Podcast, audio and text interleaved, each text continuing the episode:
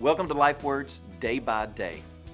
You know, one of the omissions that we can sometimes make in our evangelism and discipleship is the part where the Great Commission says, "Make disciples of all nations, teaching them to observe all that I have commanded."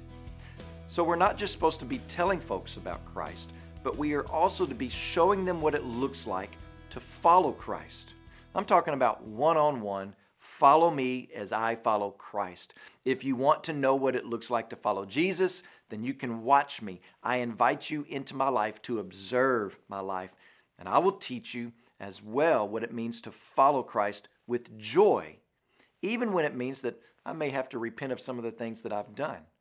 And we see this with Philip. He is leading the Ethiopian to observe and follow Jesus from a heart of faith. Notice that the Ethiopian asked in Acts chapter 8, verse 36, "And as they were going along the road, they came to some water, and the eunuch said, 'See, here's water. What is preventing me from being baptized?'" In other words, why shouldn't I get dunked? So Philip has clearly communicated the gospel to this fellow. He's believing in a saving way. Philip's account of Jesus' life, death, and resurrection. Jesus is his man, his Savior, his King, and Philip has told him about identifying with Christ through baptism. And you can almost feel the excitement and the joy in the Ethiopian's question. What prevents me from being baptized? Is there anything that keeps me from being obedient to Christ? Well, that's an interesting question because under Judaism, which is probably what the Ethiopian was practicing, the answer would have been, well, you're a eunuch, so you can follow God, but you have to keep your distance. Full membership into the congregation of Israel was not possible because of his physical condition. You can read about it into Deuteronomy chapter 23. But Philip has told him that Jesus has made a way for all peoples. It doesn't matter that he's Ethiopian. It doesn't matter that he's a eunuch. Full justification with God is available for all those who trust in Christ alone, who love and cherish Christ. You don't have to get fixed up or dressed up or cleaned up. Jesus will invite you and command you and say, "Come to me." Are you weary? Are you thirsty? Are you worn and tired? Do you see God's holiness and do you realize your need for atonement?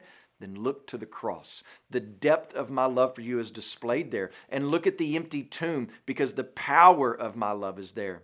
You can't clean yourself up enough. Let me do that. Just come to me. That's what Jesus says.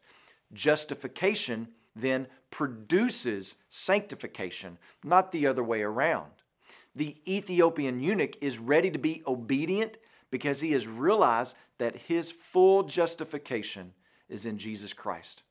So we are to lead people in a joyful, faith-filled obedience, an obedience that springs from faith and love in Christ. That type of obedience leads to joy. And you see this all over the pages of Acts. Beat the apostles, they rejoice. Stone a believing brother, he rejoices. Disperse Christians, and they lead whole villages to rejoice. Share Christ with an Ethiopian who becomes a follower of Christ. He rejoices. Obedience that springs from faith in Christ leads to joy in Christ, no matter the earthly outcome. What God desires to hear more and more from your life and from my life is, I trust you, even when the path is difficult, and even when the plan doesn't make sense. I trust you, and I will follow you.